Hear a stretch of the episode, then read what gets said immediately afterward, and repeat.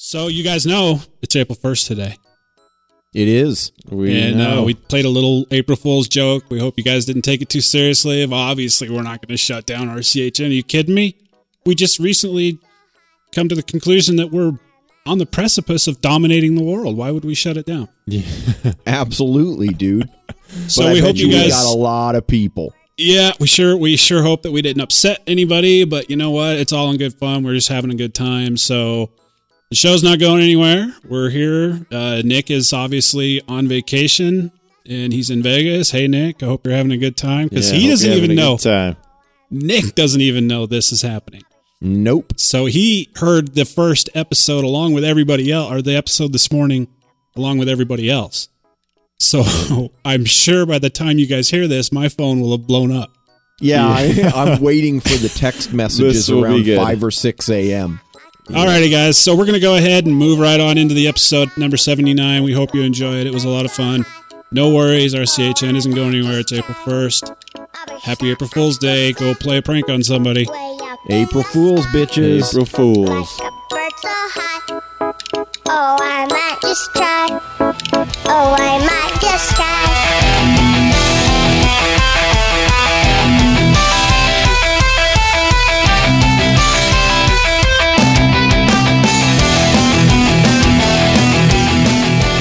Hey everybody, Nation version 2.0. I am Dan, and this is episode number seventy-nine. Seventy-nine. Makes you feel like an old man. I am an old man. Yeah, I was gonna. I was gonna say. I don't know if that's the episode number that's making you feel. That. Oh, come on now. Jesse He's starts in starting early. out early tonight. Jesse's getting him in while he can. Nice, nice right off the bat. All right. Well, as you heard, Jesse, Jesse's with us How's it going? for the time being. Yeah, till I get muted. Nick's with us, What's up? and then of course Justin, no Hola. fly Poochie. No fly. Not this week. Did you fly this week? Oh, yeah. Oh man, tell us about it. What'd you do? I went out on Sunday. It was a beautiful day. Uh, and I put now this you're this is not going to be impressive compared to you, Dan. Oh, come on. now. But let's keep perspective here. I put about three quarters of a gallon through my gasser. Oh, That's yeah? like seven or eight flights or so. Good stuff. I had I had a blast doing So- some uh, tuning on the Heli Commander. Sorry, the Bavarian Demon oh, that's right. Name change. beta doing some beta testing on the new firmware. Um, the team we're we're still working on a couple of things here and there, but generally uh, it's getting there really quickly, and it's it's an impressive bit of firmware. Those who are flying the Heli Command and the Bavarian Demon systems should be pretty excited because uh, it it's flying better than ever. When is that name change supposed to be official? When's it supposed to be? It's you know it they just announced it about two weeks ago as being official. I don't think that we're ready yet to release the actual units. Uh, so i think it's going to be probably in the next month or so but it's it's sort of a it's a dynamic thing right now. So we're going to see what happens. Um, the the target though is that uh, it will be prior to the season proper sort of like the summer. Aha. yeah. So uh, yeah, I got some flying in. Was really good. Tuned up the gasser a little bit more, getting some more power out of it. Nice. And uh, let's see. Had a really big, awesome milestone on one of the super secret squirrel projects. And that's all I'm going to say. But it was incredibly badass. So you're getting your your nuts tucked away. I yeah, dude. I got a whole store of nuts for you, right here. You've done it. You you've done the tuck before. Don't lie. oh, come on now. so that's cool. You got you got some shit going on there. That's that's Yep. always nice. And uh, when are you going to be able to fill us in on your se- secret squirrel project? You know, we're dying to know, know. I know, I know. I think it's probably going to be a month or so. A month. We'll see. We'll see. I don't know. What do you think, Nick? Is Yeah, a month probably. too long? I'm thinking it's more. It's more like a month or so. Yeah. Yeah. Well, you you do know. I don't, I don't know. Do you guys you know, gay marriage is legal in Washington. Is that is that is this Does it does it count for anything that you get dibs first? Yeah. Does that mean anything? Like I'll give you first dibs. As soon as I get the okay, I'll call you first. that's all? Do you have health insurance? Yeah. That's the requirement. I don't want dibs unless you got health insurance. I now pronounce you man and man. I mean, what's the point if you don't have health insurance? You know, you know, Tax we're, cuts. we're going on off on a whole different. Yeah, Topic. uh, yeah. where- we shouldn't where's go down where that are you path. at here? I don't know. Meanwhile, back on the ranch, Here, I have eh, I got I've got some nitro status update here, Dan. yeah. Oh, I've I've thought a little bit more about it, Uh-oh. and I think I'm going to go with the YS and the Hatori. That's it.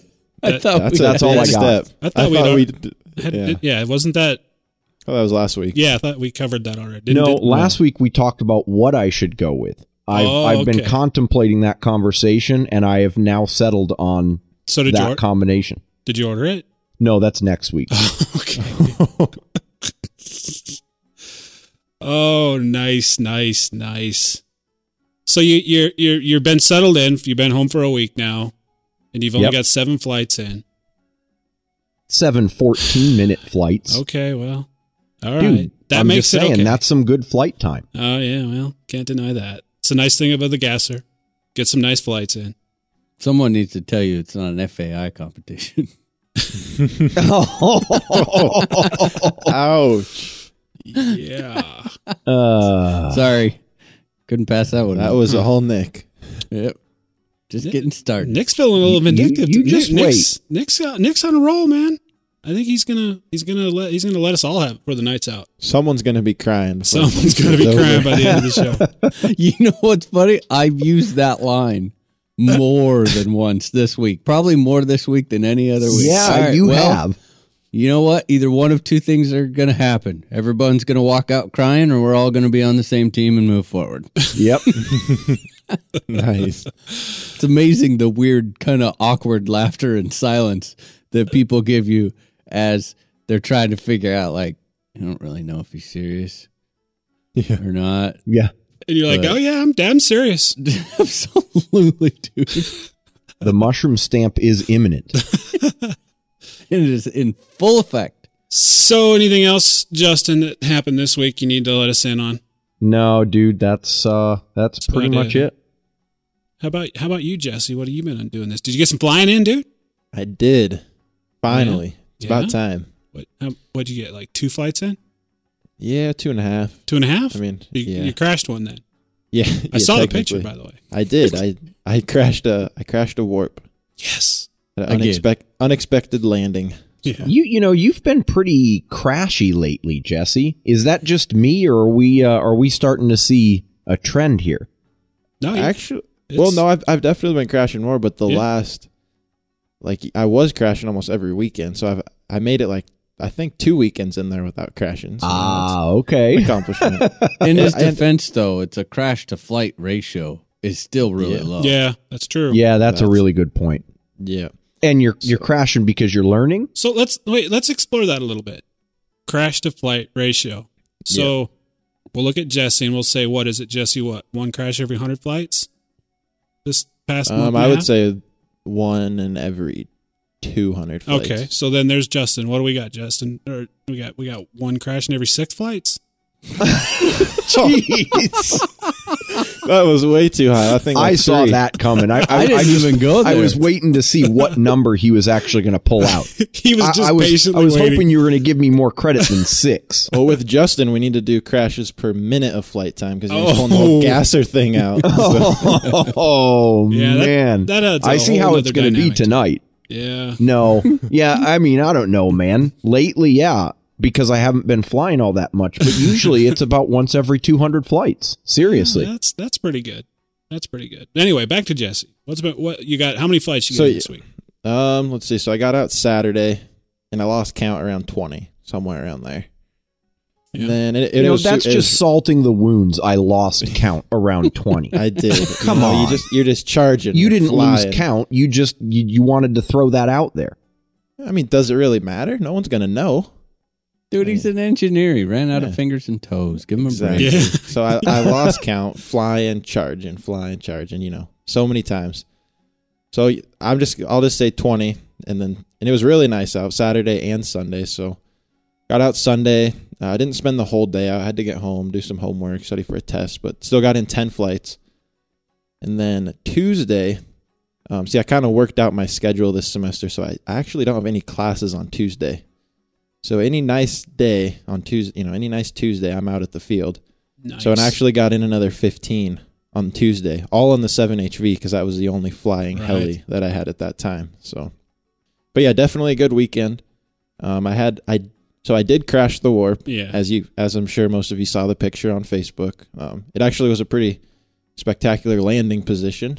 Um, Yeah. You know, I don't know how you can crash and not touch a skid. I Yeah, know, that was pretty and slick, and get man. this, get this. I bent the tail boom, and it didn't even hit. Wow. Interesting. you know so i i managed to do that but i mean very so basically it was skids or sorry canopy blades um the feathering shaft and the tail boom and then So- the What happened for the crash? Like, what? Why'd you crash? Did you dumb thumb it?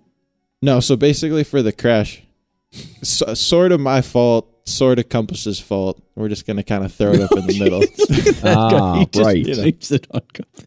I mean, a, a little, a little bit. No, so with the with the Gens Ace batteries, they're they're like a really long, skinny pack. The packs that fit the warp. So you have to run the pack so it's sticking way out the front.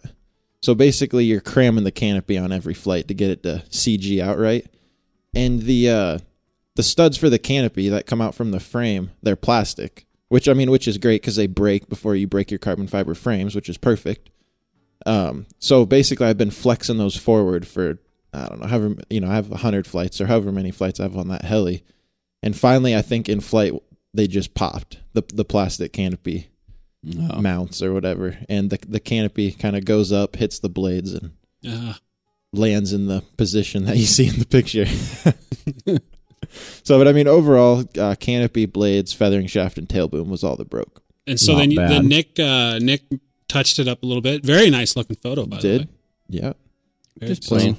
Nick Nick played around with it and yeah, no, it turned out it turned out good. I mean, I, that's what I figure. If you know, if you're gonna crash, you might as well get a You good might. picture out of the deal. Yeah, you might as well. So, And you might as well crash your compass if you're going to be crashing. Ex- well, exactly.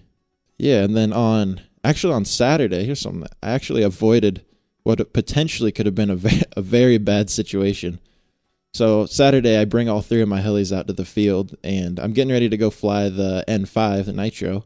So I go to charge up the batteries and pull my receiver pack off the heli, and I go to start plugging it into the charger, and I notice that the wires seem kind of loose where they're going into the battery. So I kind of cut the heat shrink back a little bit with an exacto knife and look, and on the positive lead going into the battery, there's literally one strand of wire holding the lead onto the battery.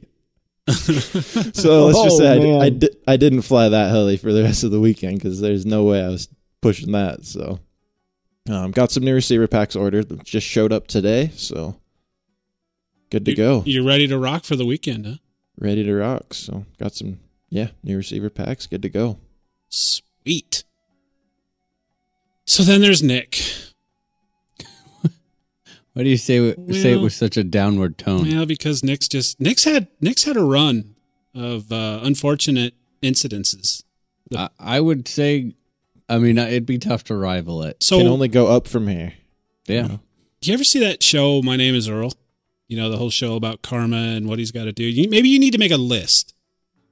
A list of hmm. things that you can think of over the past X amount of years where you need to go back and make amends and then to redo the whole karma thing, dude. See, that's funny that you say that because Nick is a karma guy, and I think Oh, generally, I'm way into karma. yeah, he he pushes towards the good karma side, and Yeah, he's so how's that working for you?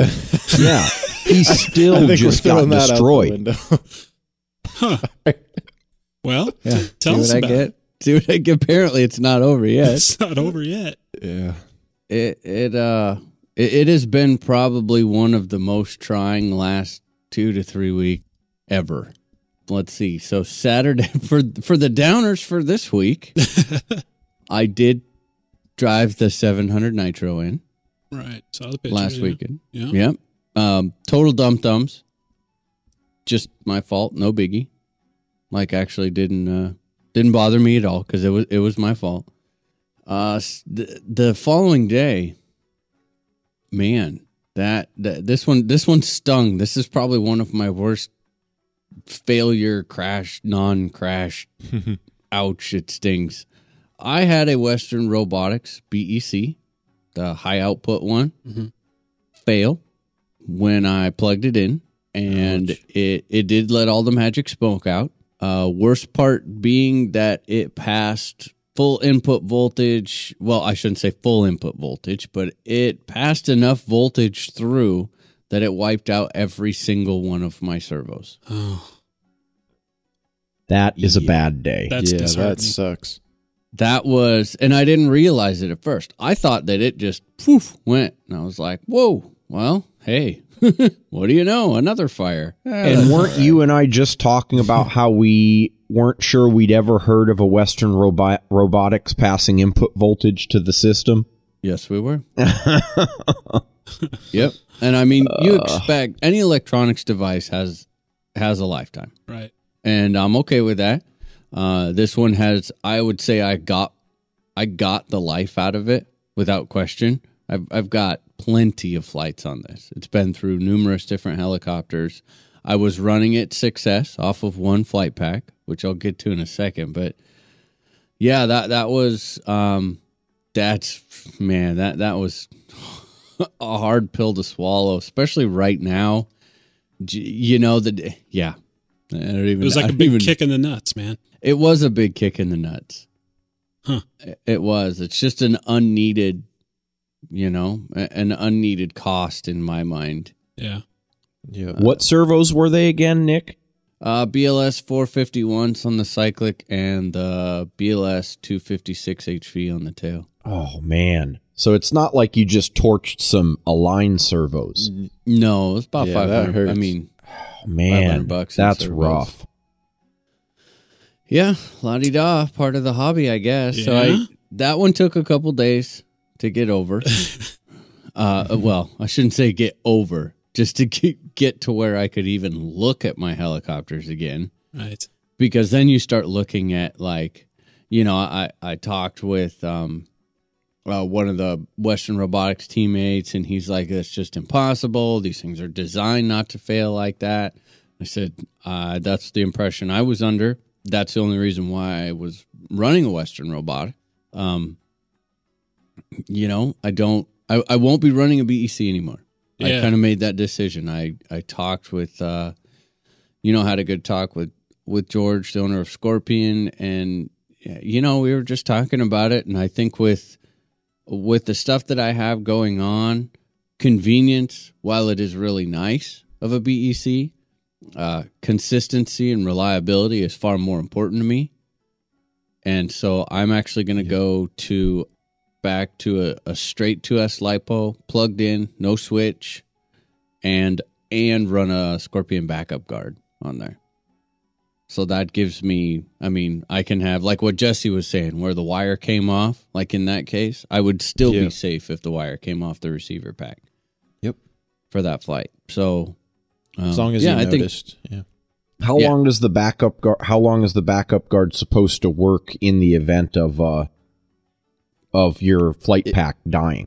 you know, it would get you through a flight. it Like, would you get you through Oh, the rest of the really? flight. Yeah. Yeah, it's a it's a 2S 500 milliamp pack. Yep. Wow. Okay. So That's okay. That's pretty impressive. I didn't realize that. Yeah.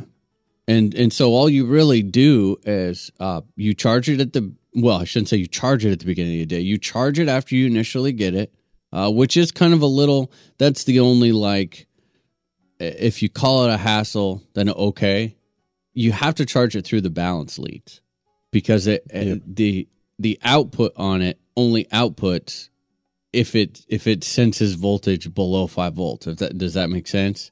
Yeah. So Right. you you have Yeah. to charge it. You can't charge it back up through the output portion of it. Okay.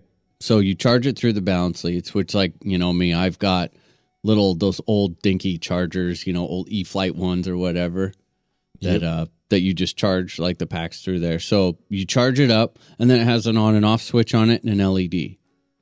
And you just yeah, at the beginning of the day when you go out flying, reach over, turn it on. It's not act- the only thing that it's drawing at that point is the LED, Right. and then you just go out and fly, fly all, fly all day long. At the end of the day. Leave day, it alone, and then at the end of the day, shut it off.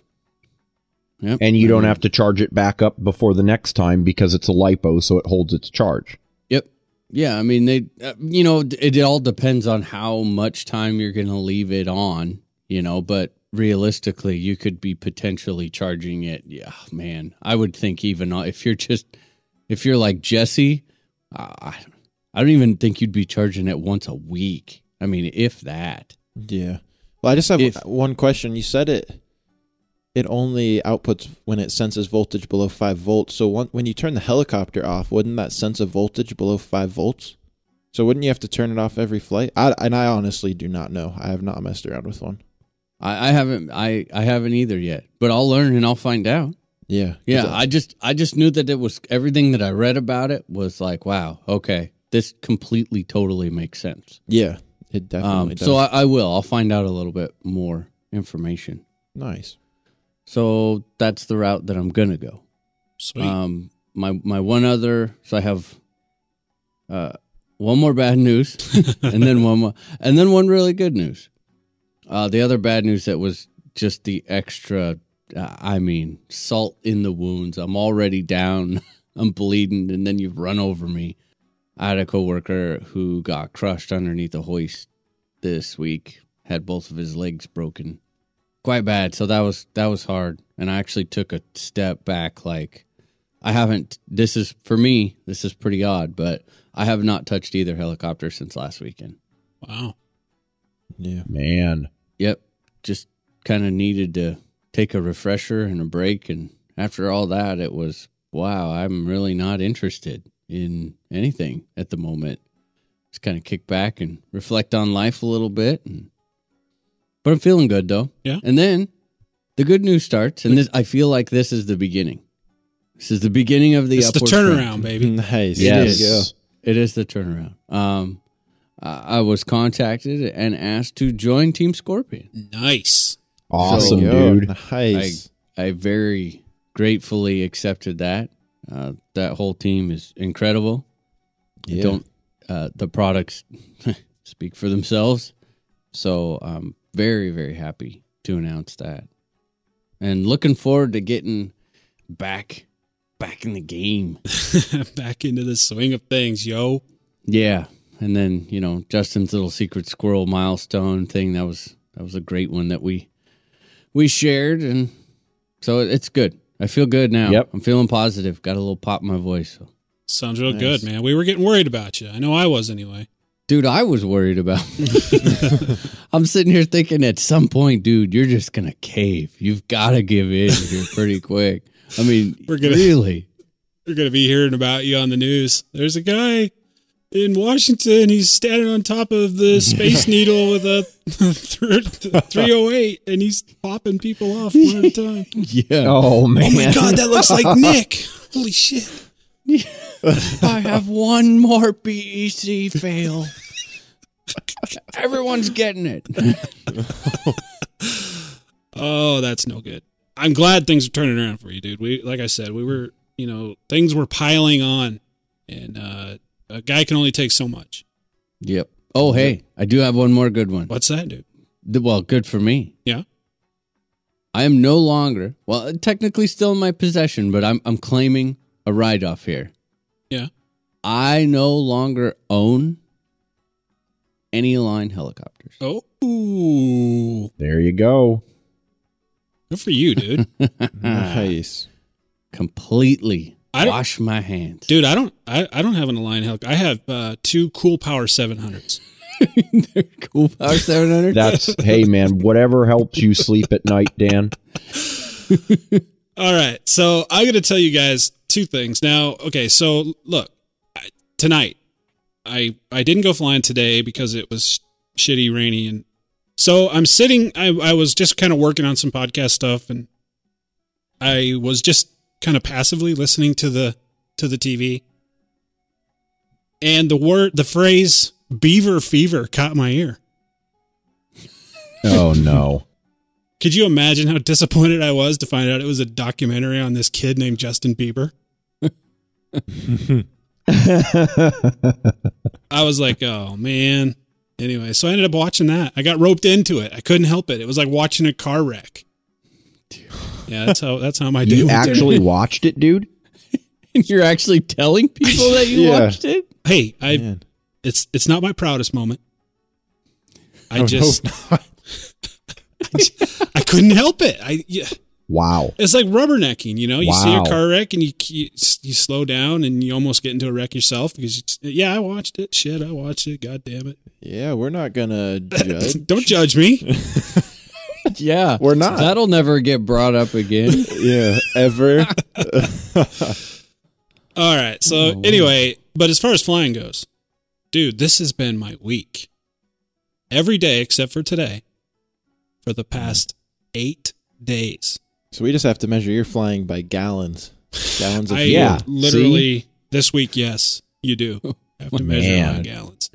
How many gallons did you fly this week? I just don't even want to get into that. No, I, I really think you need to talk about it, Mr. Yeah, Bieber. How many how many gallons of cool power did you go through? I look, I consumed a fair amount of cool power, 30% this past week. Let's leave it at that. Oh, hold on, hold on. I see. I have, I have, uh, I've got some dirt. I got a text from Dan that says, "Dude, I really need to get an electric." Yeah. I'm like, dude, no. why? What's going on? I didn't know this was going to come back to haunt me. Yeah, like I freaking- really. I, I'm like, wow, dude, change of heart? No, I just burnt through like six gallons of uh, of cool power this week. Right? It's like a case and a half they're, a week, they're gonna, man. They're gonna cut him off. That's a like- bad habit. Like Lindsay Lohan at happy hour. Yeah. No, and that, you know, he brings uh, Justin brings up a really good. And and it's not a it's not a I don't want to do electric thing. It's that you know, even the guys at Morgan Fuels are going to start looking at me funny. You know what I mean? It's like it's like when you're just get to be old enough to buy beer, right? And you walk in and you buy a case, and 15 minutes later you come back in. Yeah, sure, you're not buying this Yeah. for somebody else. Exactly. And I swear to God, I mean, I, I'm I literally am burning through nitro like it's water. But dude, that's good for Morgan Fuels because um I mean your your cool power 700s are getting a lot of action. They are, and my flying is improving dramatically. You should be afraid, my friend. Oh, video All right. time. Video time. Yeah, let's see what we're, get us a video. One of you guys want to come over and do that for me? Like, I, I mean, you know my routine. There's nobody around. Can you flag someone down on the side of the road and Stop. uh, Gotta be enough stray animals around.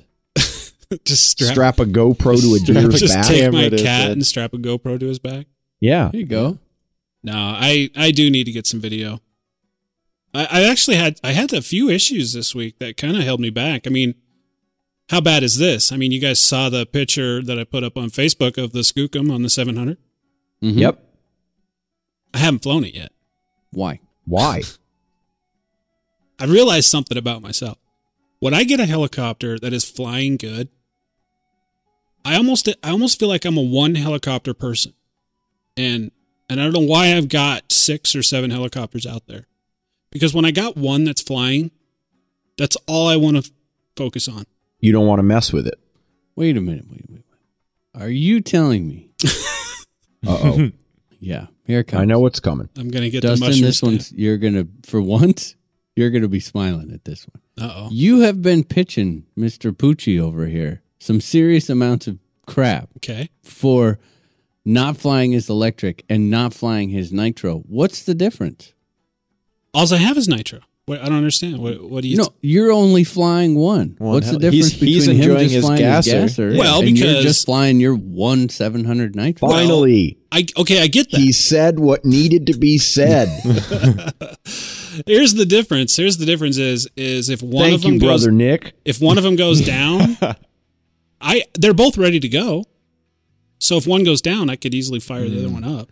I But don't you know can't how. because you're you you haven't got that one ready, right? Yeah, it's because you didn't want to. Oh, it is ready. Yeah. Eh, he But might have redeemed you- himself. I can't even fathom that. Are you not human? How could you put new toys on a helicopter and not fly it? Well, uh, to be honest Have, with you, I'm a little you nervous lost the about. fire? Have you lost the fire, dude? It. No, Because Uh, are Nick's you right. I mean, when you get a new toy, gallons. it's like, ooh, I got to play with it. Come on, come on, come on. No. I, new flybarless units are worrisome to me. The maiden flights always are. Oh, What's the worst thing that could happen? I So could you crash. must have been one of those poor bastards that actually had a heli tip over Oh, because dude, you several. wired it incorrectly. Well, okay, well let's let's revisit that. Yes, that did happen. but on top of that, I also was one of those poor bastards that bought a 3GX or a 3G, I mean, and it tipped over without me. I mean, just because I tried to spool it up.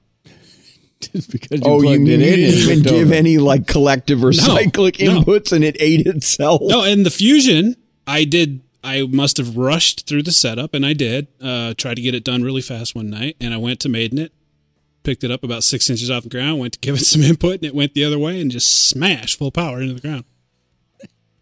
So I've been known to overlook small details in the past. I plugged in my 3G and it flopped off the table.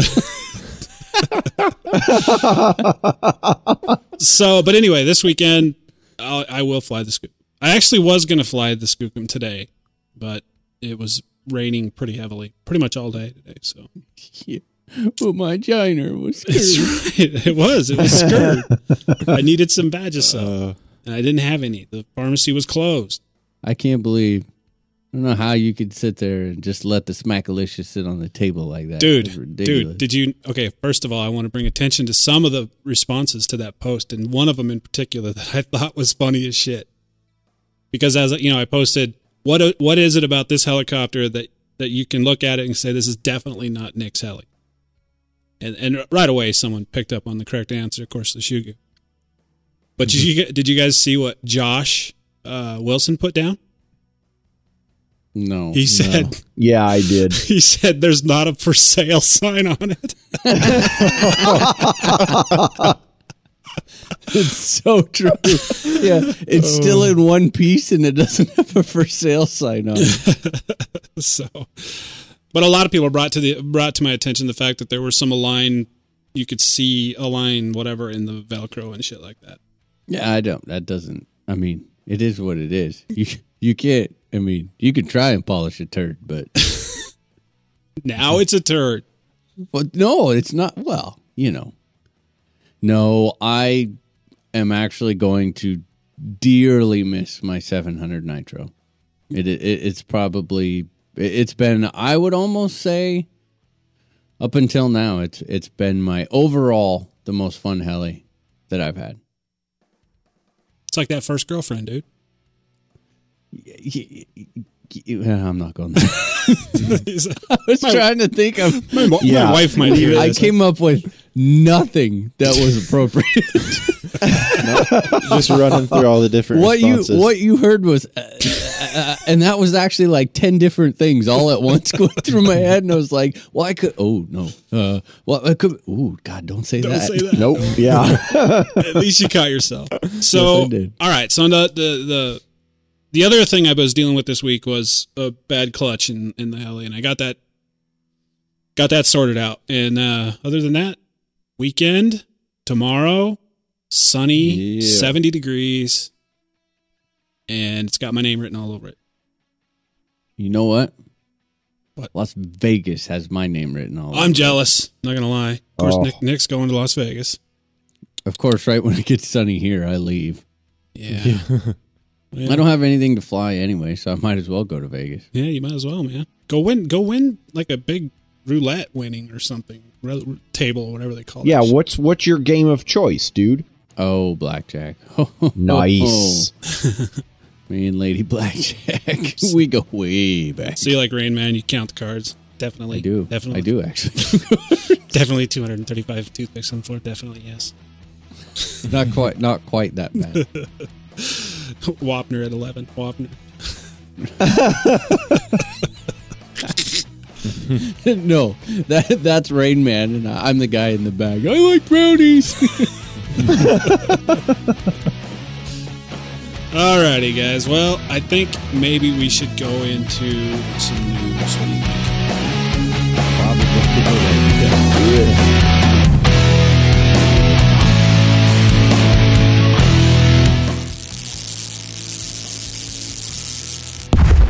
Shit, guys. I think I need to get a new charger.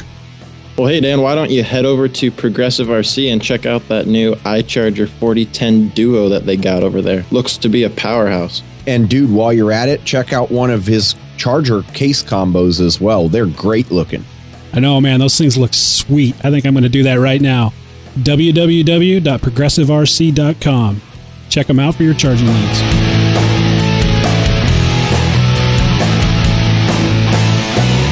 Okay, guys, this week's news is brought to you by helidaily.com, your daily RC helicopter news magazine. What do you got, Nick? All right, so uh, our, our buddy Kerry Shirley has put out a great video on the Heli X Heli G700 gas conversion kit for the T-Rex 700 Nitro. It's like these are starting to pick up some momentum doing the whole conversions. So uh, he does kind of a you know an introduction and a walkthrough on that kit. So if you've been considering gas, uh, for sure watch that video. Uh, huge congratulations to um, Ireland pilot David Nolan. Uh, welcome aboard to the Skookum Robotics team, man. Um, I know that David's going to be competing in the 2013 zone format over there, so we wish him the best of luck. Uh, so, so the uh, I can't even say these guys' name anymore without laughing. The Heligraphics guys Uh, are back at it again mhm. and have attempted, and this was really actually entertaining to watch. they took a couple 450s, and I don't even know what this is in between them, but they basically like bolted a board between both of their skids, like between the two helicopters, and put them, I don't know, I'm guessing five feet apart. And then Uh, two people It tried looks to like fly. a piece of like styrofoam, dude. I, yeah, it could be. St- Yeah. I don't know what it is, but it's it's rigid. That's the point. That Yep. it's rigid. It connects them together, and oh my gosh, what a hoot! I mean, this one I actually watched, and it made me laugh because it wasn't just so stupid. You're going really. I mean, this would be a serious challenge because Oh, rudder's, yeah. rudder's not going to do hardly anything. No. You're you're steering left and right with the elevator, basically, which is oh, yeah, yeah. Yep. yeah. One guy would kind of have to stay neutral. The other guy'd have to go forward and make. Yeah, I don't know, but they definitely crashed it more than a fair share of time. I would not want to be the guy that's standing there with that thing over his head with two 450s turning, you know, whatever it is, 3000 RPM. You know, Yeah. the, the piece of foam breaks. That's that's a bad day. you know, the only cool part is they use like they they're never really running crazy head speed. And if you notice, is it they everything they fly is like ghetto and flybarred. Yep. And I can't really blame them. I mean, with what they're doing, they probably go, go through helis quite a bit. We had talked about uh, the company, and I don't, I don't know if it's Spedix or Speedix. I'm going to call it Spedix. Uh, they were launching all those uh, the logo upgrades. Well, they've got another one out, and this one kind of caught my attention because I know this is a huge problem with logos. This is uh, like a strengthening kit for the front of the frames. It bolts on kind of like the front nose area on either side of the frame on a, on a plastic frame logo. And then it has some aluminum mounts um, on the bottom of it where you mount the skids to. And the reason on a logo this is so cool logos have a nice little problem of like just exploding when you drive them in on the nose it for some odd reason it just seems to open up everything and then piece, pieces just go flying. So I think this is a very valuable upgrade. Uh, it, it looks like it'll, you know, I'm not going to say if you go drive it straight in nose down that you'll be, you know, you'll be in the blue, but I do think that it's going to greatly reduce, you know, reduce damage, which is kind of, I mean, that's the name of the game, really. Yeah, I think the key to this one, Nick, is that it's going to reduce damage to the packs. Yes. because that's the worst part, man. Some depending on how you set yours up and what packs you're using, you you may have to CG the packs like out so far forward that it's sticking outside the frame. hmm And in that case, you're you're done either way. But if you can get them in underneath the frame and protected by this carbon fiber piece, I bet you it, it could probably stand a pretty decent crash before it actually damages anything. Definitely. Yeah. So Rapicon Fuels is now um, doing a line of batteries. Actually, there it looks like they've got like a 5000 45C pack. Um, I, I- I'm sure they'll just be over, you know, in Europe for now. But it seems like a lot of the the fuel uh, manufacturers are now start, you know, like OptiPower. They've got their packs out, and now Rapicon does. So see a little bit of a trend there. For all you Spartan Vortex VX1 users, there's a version 1.2 update out. I have no information on why or what it's for, but it's there. So go get it if you have one. Um, my buddy Edsel Edsel Labo put out a really nice build series, uh, vi- uh, series of videos on the new Blade 550X. Uh, I, you know, I got to tell you, I pitched him a lot of crap, but it really does look like a, a pretty decent little heli. It sounded like it just took you a lot to say that. No, it, I mean, there was some stuttering in there. I mean, you're like, how how complimentary do I really want to be here? no, Uh, the stuttering was the other way around because it's hard to. It's hard. To, it's not it- it's hard. apparently to it's hard for you to talk about it at all, dude. It's hard to go back and have to eat crow. Yeah. That- I know that's what, you mean. It, that's what it's hard to do. I mean, it doesn't matter what name's on it. It actually looks like a really good heli. So I'll, I'll leave it at that. Fair Uh, enough. so Miniature Aircraft uh, has now launched uh, a brand new website. So definitely head over to uh, www.miniatureaircraftusa.com.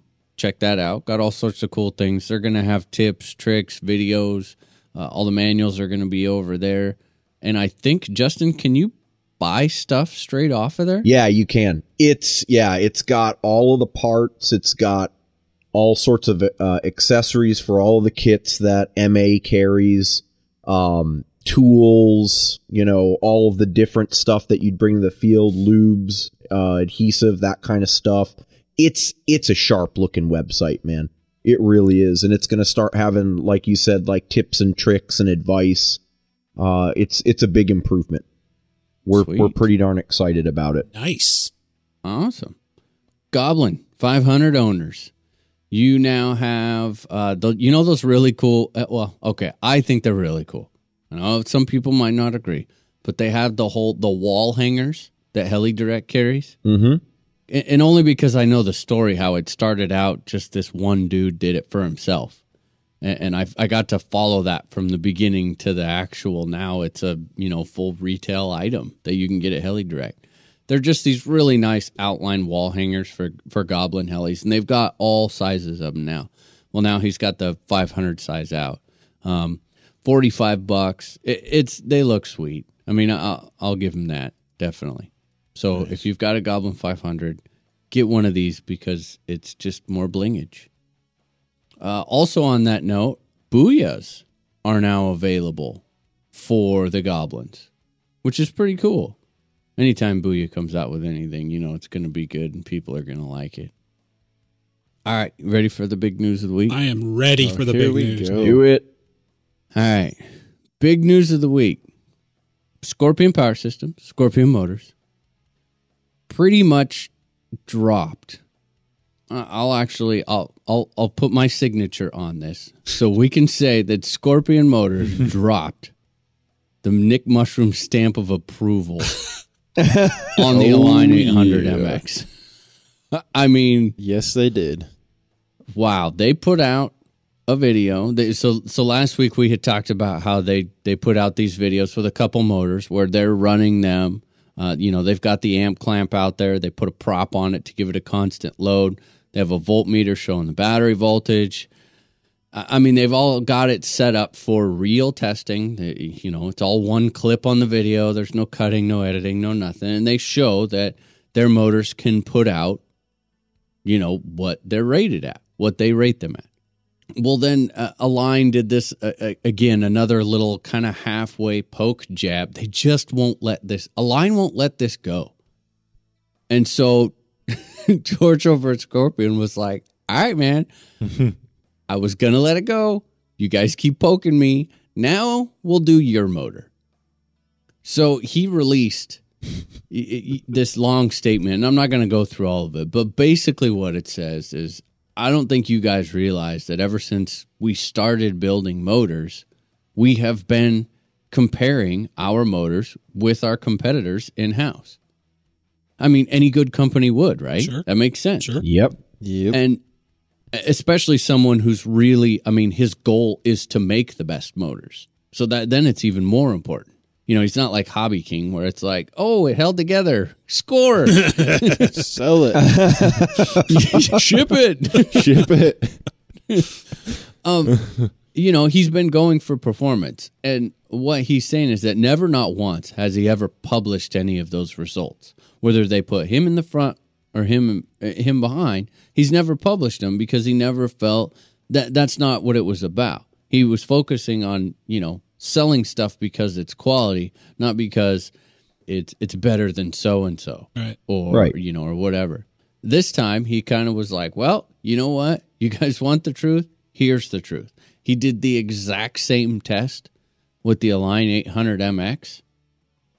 And now on his the other videos they were like, "Oh, how long did they run? Do you, anyone remember? Like a two minute? minutes. Yeah, Minutes. two minutes or so. Two, three minutes.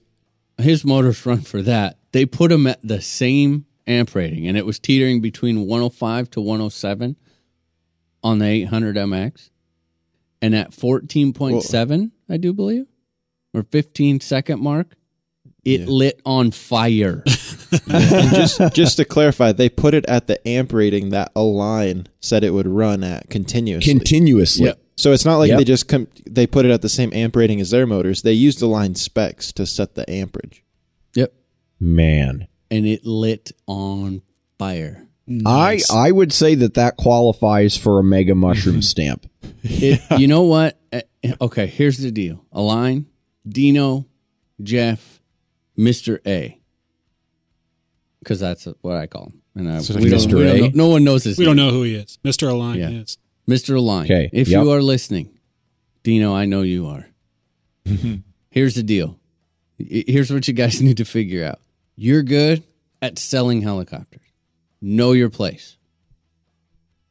That's all I'm going to say. Everyone has their Yep. place in this hobby, and your guys' job, and what you do it very well. You have proven that you do it better than no other company. Is you sell helicopters and you keep your mouth shut. I, I, you know what? I approve of this. Completely approve. I, I am so much in favor of this as opposed to that other shit that was happening a month ago. Yeah, Just, Yeah, just, absolutely. Just throw the data out there. Show us and, absolutely. and let it speak for itself. and they're even talking now, you know, because I'm sure. Oh, dude, we just we just know that.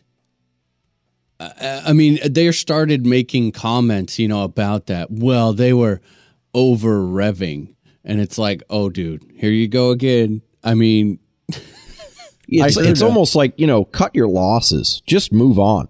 uh, we're gonna over rev an electric motor. I'm not. I'm not even gonna go there.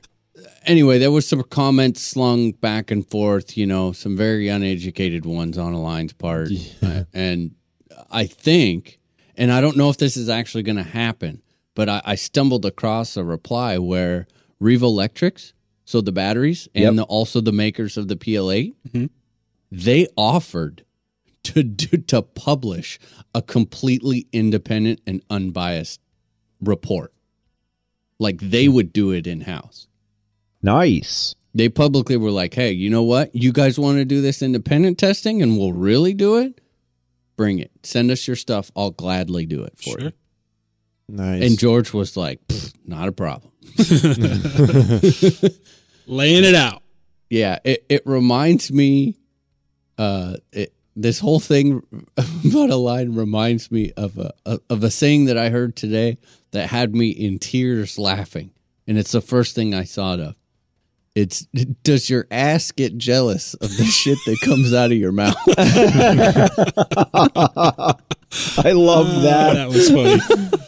that is some funny shit. So you know, I, I don't mean to like. I'm not an Align hater, guys. I, I I am not. I am not, and I've stood up for him for years. But uh, you know, you, if you're going to, don't come to a gunfight with no bullets. You know, and and know, just know your place. Everyone has their place, and that's what makes this hobby great. Is uh, it's all the small pieces to the puzzle that help make a great overall experience and give us all options. Yep. You simply cannot, no matter how bad you want to be the best at everything, you're not going to be. And all you're going to do is make a fool out of yourself in the meantime, which you have now done again and again. So just cut your losses, sell helicopters, you know, And move on. and, and move on. Have a And Coke and a smile and shut the fuck up.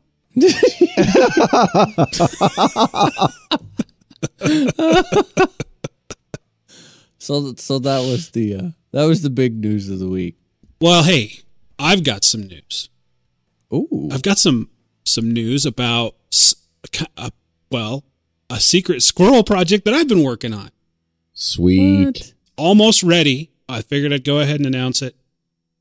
I've had several emails over the course of uh, the last while, and you know we're starting to get up there in episodes.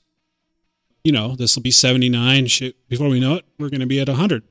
And some listeners are like, we need a better way to get to to specific episodes. They need to be indexed a little more user friendly somehow. And um, the big push behind this was uh, uh, Jonathan uh, Fabian down in Wyoming. He's the one who kind of initiated this a long time ago. And we were trying to, I was trying to think of several ways to do it. And so one day I was just kind of screwing around on this website that I visit, and I got to thinking I was playing around with a wiki. And um, I thought, wait a minute, we could just, eh, I could just, we could just put all of our episodes, and this could just be an indexed wiki for RCHN episodes. It's where you could just go, all the episodes are there, all the pertinent information about that episode is in its particular article listeners can add to it. If there's information that they hear, they can add to it. So if someone does a search in that wiki, it'll bring up the episodes that talk about whatever it is they're looking for. And as soon as it's absolutely ready to go, we'll release a URL. But it's all the episodes are entered as of now. Believe me, that was no small task. And uh, so be looking for that probably in the next few weeks. We'll probably have that ready to go. And it's basically the idea behind it, guys, is just so you can find episodes easier. You know, particular information about episodes. And as you're listening to these episodes, you can add information to the wiki that will allow other people to find stuff that maybe you were having problems finding, but did find.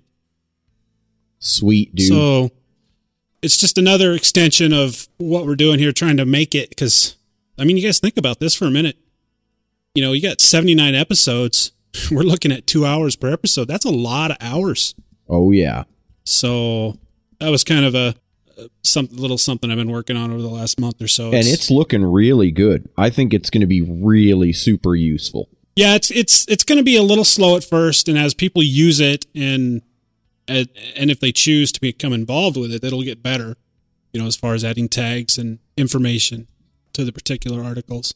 What you know, maybe that'll make it easier for people to find uh, specific. And also, well, even if it's not easier to find specific things, the one thing about it is you can scroll through the episodes very quickly uh, with just one click of a button. You can go to the next, go to the next, go to the next, and get a quick overview of who's in it and kind of what it's about.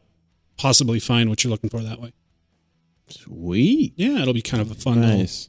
And it's going to be a link on the website. Yeah, we'll put a link up on, on the website somewhere. Put it in the newsletter, something. It's we're not going to push it. It's not going to. It's not a priority.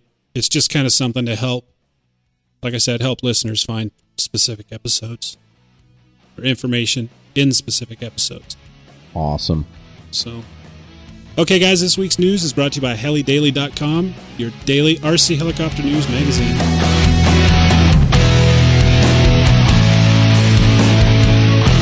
And you know what, Nick? If I puff one more set of lipos, I think I'm going to go insane.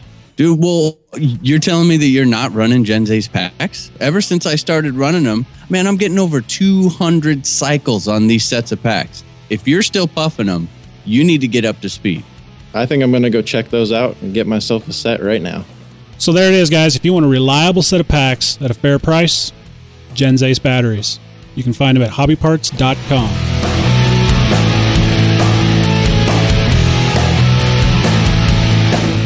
So you want to try a gas helicopter, but you're not sure where to start. Hey guys, Kerry Shirley here from GasPoweredThoughts.com.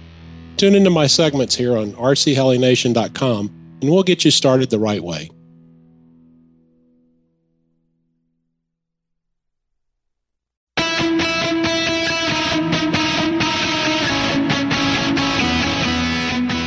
So first of all, I want to thank randomheli.com for sending us out some skid clamps. Uh, Ray Lepper, I think that's how you pronounce your last name, Ray. L E P P E R. Sent us out some skid clamps to to try out. Gave them a try and decided I really liked them. So I'm going to talk a little bit about them, but mostly you're going to be able to see pictures and whatnot in the written review. Should be up this week. First of all, these uh, these little clamps they're very solid. They're they're a solid molded plastic.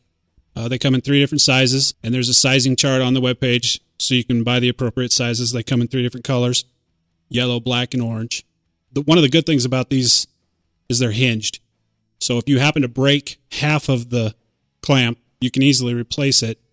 You can just buy one part to get to get them going again. Mm-hmm. You can get two of them for thirteen dollars. I'll talk a little bit in a little bit about how many do you need to secure your heli.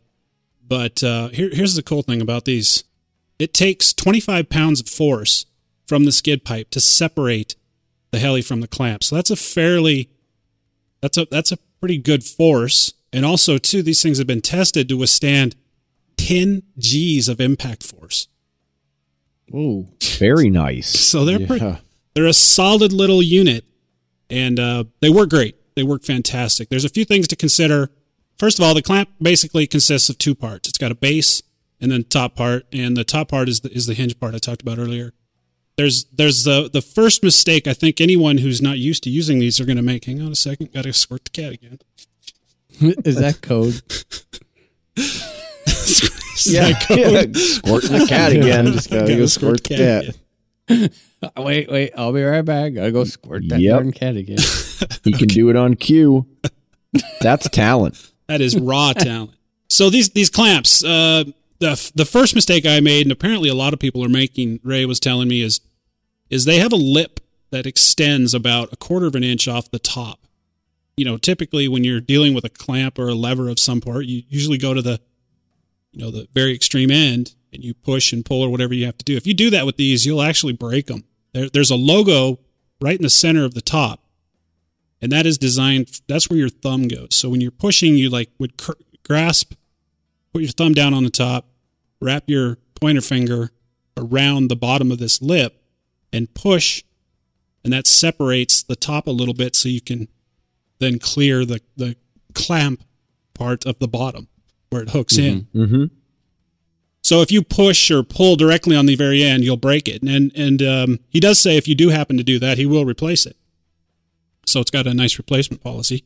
You got to be a little bit careful uh, with that. When you press on the top, it just allows the hook to separate enough just to clear it, and it'll pop right out. You just reverse that procedure for taking it out of, of the clamp as well. A couple things to consider when mounting this. Uh, when, when you're doing the mounting is you got to kind of be a little bit careful uh, of, of how you mount them because you got to keep in mind you need to have the clamp in a convenient enough location to actually get to it which i found out the hard way if you don't pay attention to that Oh no. you're, you're going to end up having to take everything apart take some screws up and and flip them around. It's not it's not that big of a deal. I found if you just put the the the clasp on the outermost part of each side, you know, facing away from the heli, it generally makes it pretty easy to do. How many do you need? Well, like I said, they're thirteen dollars for two, so twenty six dollars for your heli. I would use four if you're using it in a situation like I am, which is in a moving vehicle up on a shelf. But I did play around with uh, with them a little bit to kind of see if I could get away with less. I got one heli that's on three, two on one skid, one on the other, right in the middle. Seems to work all right. But I'm trying another another uh, arrangement where I just have two right in the center, and then I, I use two pieces of balsa as a shim on either on the far, further apart from the center. You know where you'd set it down, and it would just that way it's not rocking. You following me? Mm-hmm. and then you just got the two clamps right in the center. Seems it seems to work great. So in that situation, I'm getting away with two. Uh, if you're using them in your house, two would probably work. But either way, I heard some concerns maybe about the cost. Twenty six dollars to secure your heli. I, I don't have a problem with that. bad at all. You know, that's you're looking at two thousand dollar, sometimes more. Well, it, will it work on the tiny helis too, Dan? That it will. It'll go all the way down to. You can put a four. I put a. I tested a 450. okay. It doesn't fit tight or snug in there. So if you you'd have to arrange it so that the clamps were as far out on the skids on the inside of the struts, right? So it slides back and forth only minimally Yep. because it, it doesn't have a tight fit in there. All the others do, like the 600s, the 700s, down to the five uh, 500s. They're essentially three different sizes. And um, some guys are using the small ones for non heli things like securing their radios with the handle in the back, Right. uh, those kind of things.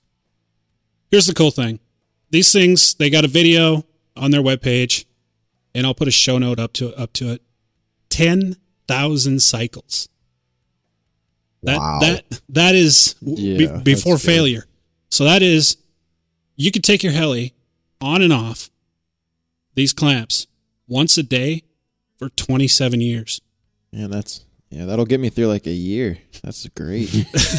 yeah. So Yeah. bo- uh. bottom line guys, they are they are a little expensive for for securing your heli, but they're great. They work fantastic. They look good. You can yeah. color code them if you want. You can swap them around, have two orange, two yellow. They're orange, yellow, and black. I don't really care about the color. You know, they're, they've got some fancy little apparatuses in there where you can cover up the the screws with little plastic caps. That kind of stuff doesn't really concern me a whole lot. But it's all there. They use a pretty beefy screw, so there's plenty of there's plenty plenty of girth to secure Dude, say it with a to straight secure face. your okay. Well that's about it guys. Let me let me tell you i'll get some pictures up on the written review. And again thanks ray for sending those out to us. They work great. I would highly recommend them uh, in fact we are going to buy uh, rc Heli nation is going to buy some of these and we're going to be giving some away at our fun fly they're just that good so we'll probably use them as consolation prizes for a few different things so look forward to that Sweet. Okay, guys, so this week we're going to talk a little bit about some listener emails. Generally, in the beginning of the week, we get together and we kind of talk about what, you know, we try to figure out what we're going to talk about. And I told these guys I have an email that I wanted to read, but I didn't really want to read it to them then. I'm going to read it to them now so I can kind of get their reaction because it's, a really good email. And he asked us some questions that I think would be kind of fun to talk about. So let me go ahead and read the email. First of all, it's from Michael Mulholland, longtime listener of the show. Okay, and Michael writes, Hey Dan, I've been listening to you. I've been listening since you were on the podcast with Dicey. That means he goes back a long, long ways. and uh, Mhm. I just wanted to let you guys know that I've recently moved across the country from Phoenix, Arizona to uh, Charleston, South Carolina. Was separated uh, from my then 17 month old son, wife, and family for a few months, starting a new job alone, 2,000 miles away from everyone and everything I knew. Every night I felt a little a little reprieve as I would listen to one of your podcasts. Thanks for doing what you do and let the guys know that I'm thankful and really like the way everyone is coming out of their shell these last few episodes. One other thing, I know you guys hate posts about which heli is the best. I don't care for them either. But I would be interested if every one of them, uh, every one of the guys would take a moment to just talk about that special heli, though it was the one for them. I asked because I am looking for an electric 700. I had two T Rex 500s at one time set up exactly the same. One still flew much better, like your 700s. So I understand sometimes you just find that one that one heli that just works. But I would still like to hear the guys' thoughts and memories of that one heli that got away or flew away in Rob's case. Of course, that's a reference to the heli that Rob Rob had take off and uh, disappear into the woods. And then he ends with thanks, Michael. So let's talk a little bit about that. Let's talk about that one heli that you guys had, or maybe in some cases still have. That is just the one heli that you just absolutely. I already know Jesse's answer to this. He's got oh that my heli. Goodness. So let's start with Jesse. Jesse, is it the Compass 7 HV? Why don't Why don't you just tell? You know what, Dan? Go for it. Tell me. Tell them what I'm gonna say. Uh, you're going to say the 7 HV. I am gonna say the seven HV. I partially think that might be a little biased because it is my first 90 size helicopter, Yeah. Um, and it still is my only 90 size helicopter. So, um, therefore, my my opinion might be skewed just a little bit. But I mean, for me personally, the 7 HV has been a very very consistent helicopter, which is really what I look for. Um, you know, I'm not the I'm not the kind of pilot or guy that I want to be wrenching on my stuff you know, every weekend fixing this, this part wore out, this part wore out. Um, I mean, with the number of flights I'm getting in, I really just want a machine that week in, week out, I go to the field, I plug it in, and the thing just works. That's what the 7HV has provided for me. So, therefore, in my opinion, that puts it right at the top of my list. Yeah, that that is that that's that speaks a lot. And I actually I feel the same way and uh the Cool Power 700s have just been treating me really well, but I got to tell you there is a helicopter in my past and uh, that I still kind of wish I had, but I didn't really get to fly it a lot. And it's funny because it wasn't a consistent heli. It it was over engineered, but it was just so beautiful and such an amazing helicopter to look at, and that was the Kasama. That's one helicopter that I kind of wish that I still had. I don't know that I would be flying it just because the parts are so hard to get. But when it comes down to the when it comes down to flying, I've had right as of now it's the 700s, but the the one heli as a you know when we're talking about flying helis that I flew a lot from memory, the, the, the one that I am most fond of from a flying standpoint is the, the JR Vibe 50. There's a lot of reasons behind that, though. It had a lot to do with simply that was the first, I guess, larger heli that I flew. It was uh, it was such an amazing helicopter for me because I just I just that's the helicopter that went from hovering to flying, and there's just a lot of fond first memories on that helicopter. And I, I just, I, I kind of romanticize it a little bit. I kind of, I tried to do it this summer at Othello. You guys remember? I can't bring myself to sell it.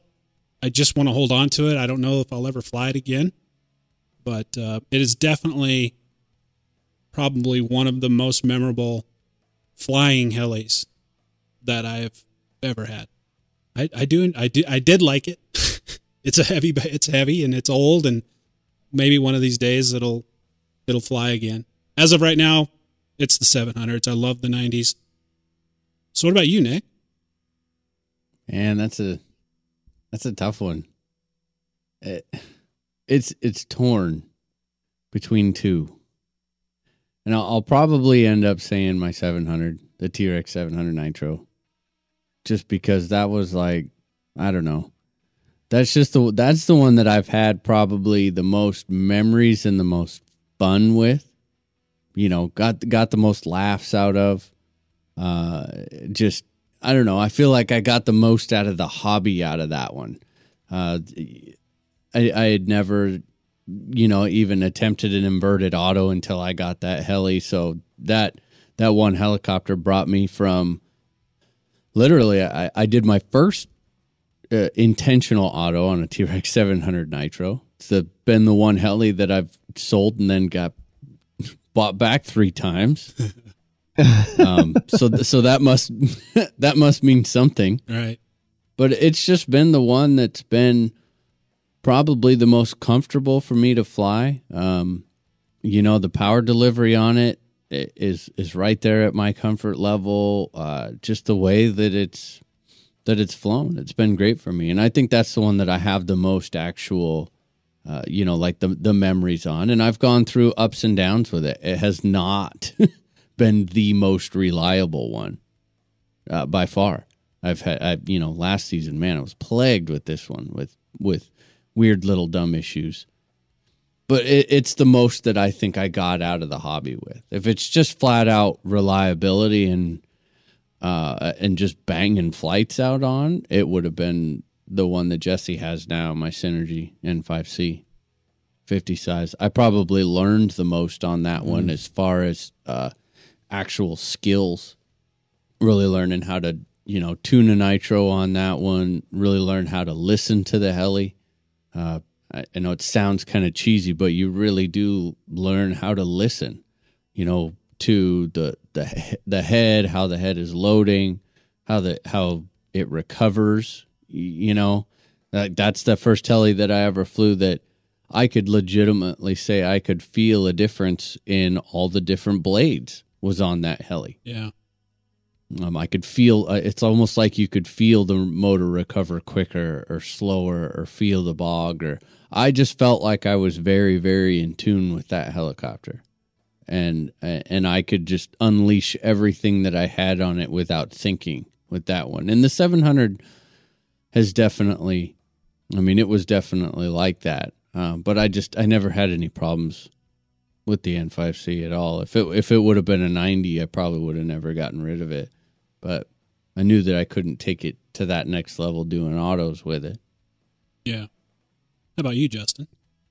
You know, I, I think Nick hit on an interesting point, which, and I think you all kind of touched on it, which is it depends on what we're looking for here. If it's all, you know, all out reliability or just fun factor, or you mentioned the Kasama, Dan, um, just being a sexy heli. Mine is uh, actually, I, I'll, I'll talk about two of them.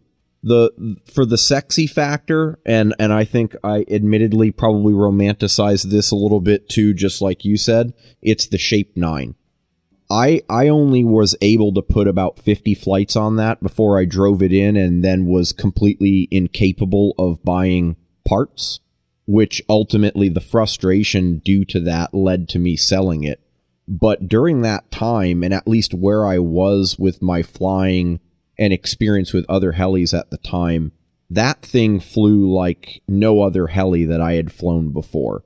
Um, with the ultra rigid head and and quite frankly, just a very unique, innovative frame layout.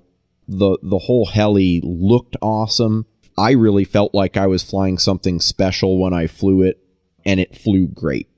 In terms of what I would say right now is is the most what's the most fun I've had before the Whiplash Gasser. I'd say it's the the uh, T Rex, the Align 700E.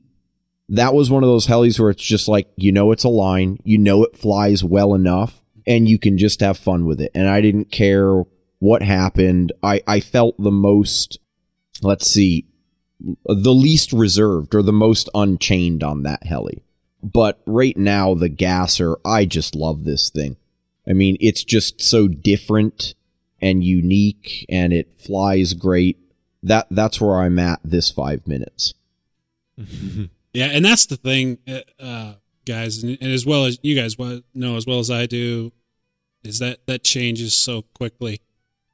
Oh yeah. You know, um, Nick's brought this up before, and um, I kind of feel the same way. The little bit of envious in Jesse's case because Jesse, you know, we remember Nick, you were talking how Jesse's like, you know what, it just feels good to have to be absolutely happy with the helicopter that I have and not think of another helicopter that I would Mhm. like to be flying. Yeah. And that's rare, I think, for people to to be to have that feeling, which is kind of nice. Kind of. Oh, absolutely. I think that's Yeah. it's it's got to be a very fulfilling experience. But you know, that's not to say like, look, the, these that's the two cool power 700s that I've got. You know, I, I have a tendency to. Uh, let's talk a little bit about this part too, because you know he mentioned he had two 500s. They're set up exactly the same. He found that one of them he felt flew better, much better than the other, and I feel that way too. But I honestly don't think that that. I think what that boils down to is you just get to tweaking on one and you get it flying how you like it and it's still flying. And i just i don't i don't i don't have any doubt that the other one could be flying the same way but you just don't want to spend the time doing it because you've got one flying really nice. Do you guys ever have you had the same helicopter at two at the same time? Yeah, I had two 600 3Ds, which is the standard 600 or was back in the day before they come out with this SX. And I I I basically tuned them on V-bar to fly pretty much exactly the same. Now, I flew both of them just because I felt stupid having two helis and not actually flying them both. Yeah. But I didn't need to fly both of them necessarily because they for where I was at the time, I couldn't tell enough of a difference. And so eventually what I did is I converted one to a 600 SE, which uh, is the larger one and um, can swing larger blades. And yeah, then it felt completely, di- it was effectively a completely different heli. I mean, I, I understand it to have two helis uh, set up exactly the same. I get it. I get the benefit of it, but I'm finding that um, in my case, especially my case, is uh, one of them ends up being flown all the time, and one of them ends up sitting all the time. I mean, it's nice to know that if one drastically goes in, I've got another one. That, that's comforting. But I also kind of feel like I'm wasting a helicopter. Well, you know, I think it depends on what you want to do. If if your goal is to bang out flights and progress, like you you want to make this year the big year for progression and just learn, learn, learn, that's where two of the exact same heli set up the exact same way is worthwhile. Because you drive one in, you turn back around and pick up the other one that you know flies exactly the same and get right back to it. So let's turn it around and let's talk about. We all have this one. I've got a couple of them. Which which helicopter in your past that you just could not wait to get rid of? I, I've got I've got two actually, and one of them is a Compass, but it's the Compass 3D. I think it's the 3D Night. Hated that. I flew that helicopter once, and I never flew it again. And then the second helicopter that I just eventually wanted it to work was that Bergen Gasser. I just could not get that thing was just failing. Things were breaking almost every time I took it up in the air. So let's Jesse, let's start with you. Is there a helicopter in your past that you just couldn't wait to get rid of? It's not because the helicopter didn't fly good, but I would say that there is in a sense that it was when I was first starting and it was always, you know, you get that I always want a bigger heli. So it in that sense I couldn't wait to get rid of it cuz I knew that would mean I'd probably be getting a bigger heli. So my the first helicopter that I had was a a T-Rex 250. Um Oh, yeah, jeez, that's, man. That's what I, I never never crashed it. Put about twenty five hover flights on it. Um, you know, some of those in a little two bay car garage indoors, just hovering around for you know very first flights. Um, but as soon as I had an opportunity, I actually found a guy who wanted to trade straight across for a four fifty. And man, I could not get rid of that thing fast. you know, you you you want to overnight them? You want to prioritize? I mean, how are we shipping? Do you want me to drive it? I'll drive. to Where you at? Are you? Oh, you're. I mean, you're in Florida, but Oh. I'm on a plane right now. I mean, I'm heading there. So, I mean, as soon as I had that opportunity, you know, to jump up to the 450, that I literally could not get that thing torn down and shipped fast enough. yeah. Um, and like I said, it's it's not. I mean, at that point, I couldn't really evaluate how it flew. It was, you know, the first heli, but Yeah. um, it was by no means because of the flying characteristics. So. Yeah. What about you, Nick? I do have one. Yeah. Uh, oh, this one's gonna. this one's gonna stir a pot. Um, I could not get rid of my Synergy E7 fast enough. Yeah. Yep, I got one of the first uh, the belted version, Mm. Yeah. Yeah. and I've never hated anything like I hated that. like I hated that. Oh man. uh, absolute disaster. Um, and just the belted portion. So I'll put the big disclaimer out there. We're not talking about torque tube that completely changes everything. Um, so don't you know? Not trying to say that it's right now it's a bad amount. Back then, disaster, and it was it it cost me a ton of money. That's the one you put in like right away, wasn't it? Is that, Twelve flights in, that three kit. Ah, that's right. I remember you telling me about that right when you first started on the show. Yep. 12 flights in, rekit, got it back. up. It, it was just nothing but problems. And I just, I hated it. So I was very glad to get rid of that. Okay. There's nothing worse than a helicopter that's got plaguing problems that you just can't fix. Yeah, you can't do anything about it. Yeah. That's a rough one. So how about you, Justin? You know, I this one this one's rough for me. It's the T-Rex 600 Nitro. But here's the, here's the caveat to that. It wasn't because of the heli. It was because of the stupid engine. I I got it was my first big heli and I got an OS 50. And that engine caused me more problems. Uh probably partially because I didn't know what the hell I was doing with tuning the thing. But I went through like I got to say it, it had to have been 3 or 4 rear bearings in that. Oh, geez. And it just got to the point where I'd hear just the slightest, just the slightest hint of the bearing going out, and it just made my blood boil. It's like, oh man, you got to be kidding me. If I have to take this damn engine out one more time, and it, it got to the point literally where it it would happen, and it would sit on my bench, and I'd just stare at it for a week or two. It's like I do not want to do this again. The heli itself was a great heli, and I feel like had I had I gotten a, a different engine, I may have had a better experience and wouldn't have felt that way. But yeah, that heli by the fourth, third or fourth bearing change out, I couldn't get rid of the damn thing quick enough. I actually, I want to expound on mine because I, I don't want to just blanket and say that Compass was.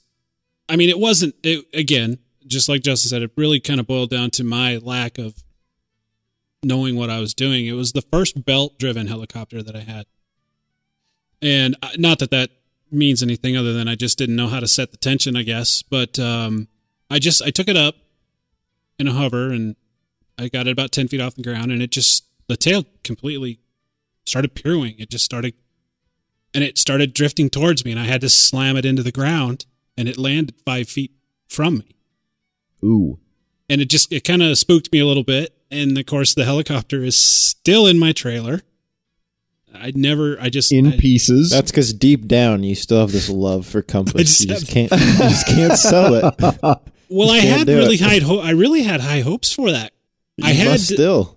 Well, maybe deep down inside, I'm just, I just can't, I'm in denial. Or, or it's like that bad case of crabs you just can't get rid of. well, Yeah, either either one. it- here the, the thing of it is is I can't sell this this frame now because it's literally beca- oh I need a grub screw? There's got to be one on here somewhere. Or you know I, I need a link or I need something. It's kind of turned into that. It's got all kinds of parts missing off of it. But um I actually got that deal when I who was it uh when they I think it was was it Grand RC Mhm. Anyway, when they switched, uh, I th- I can't remember if it was Grand RC, but anyway, whenever they switched one of their many uh, distributors in the course of those five years, when they had five different distributors, I got that kit for like 120 bucks, brand new. So I Oh, thought I'd give it a shot. But no, that one, and then the Bergen, and that kind of went. I don't know, you know, a lot of guys. There's some very fervent Bergen fans out there, and they really enjoy that helicopter. Old design, no question there it just things would break all the time in flight. The bell cranks would break. Uh, just really was. I just didn't have any luck. But that that's really about those out of all the helicopters I've, I've owned. Those are the two that I just couldn't wait to get rid of. I and I tried to make the Bergen work. I kept it for quite a while until I finally. Just couldn't, couldn't Hey Dan, you know, this year I'm going to do things a little bit different for once. Rather than, you know, replace the parts after I crash, I'm going to make an attempt to start stocking up so that I can have less downtime. Now, I know that when it comes down to getting the parts that I'm going to need, HeliPros is going to have them. You know, Nick, that sounds like a great idea. Spring is sprung. It's time to get those parts stocked up. And remember, too, guys, they have their weekly Heli Loot deal. So check their webpage for that, helipros.com. HeliPros has the parts.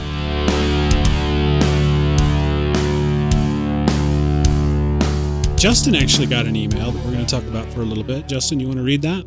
Yeah, um, I I am going to uh, paraphrase this a little bit because there are a couple of different things that he talks about, but there's one specific topic that I think uh, is is of value. This is from a listener by the name of Renee uh, Gautier or Gautier. I'm not sure exactly if I'm saying that right, but his screen name on the forums is Gobbler. Basically what he is asking uh, he says first off great show. I love it but i've got a question about uh, head gain. Are you when you guys talk about that are you talking about aileron and elevator gyro gain combined? He's only been flying for eight months but he's come a long way and he says i don't have anyone around here to fly with closest field is 100 miles away as i live in the boonies uh, but i get to fly every day depending on weather Oklahoma, so he's a warm weather dick. He flies four or five days a week, six to eight flights a day. So he's really kicking butt in terms of flying. Jeez. Now get this. Here's it. I own nine helis now. Wow.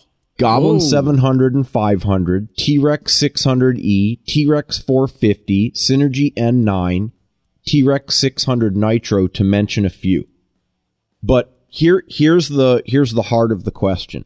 What what he's getting to is he says that as a new person, we we here on the show uh, tend to talk about certain topics, and maybe we miss or don't realize that some of the people, the newer people that are listening, don't understand exactly what we're talking about. Hence the question about head gain: Does that control aileron and elevator? And in a more general sense, you know, how do you how do you tune the heli to get what you want out of it? So with head gain, for example, we talk about what to look for, or tail gain, what to look for when it's not good. But how do we change those parameters to actually get the heli to feel a certain way? So, for example, on the episode that he was talking about, I think we were talking about uh, tail gain and how you know Nick was describing. Well, you go up and you do uh, either a, a fast turn or you do funnels or hurricanes, and if your gain's too high, it wags. That that's sort of a black or white issue. It either wags or it doesn't wag. Is there is there a gray area in between? And and I think more applied to the head gain. We know in general, as you increase the head gain, the heli should feel more rigid, sort of more robotic. As you reduce the head gain to a certain extent, you can get a smoother feel out of it. And I think it varies depending on the flybarless system. But that I, I, I'm interpreting that as kind of what he's looking for.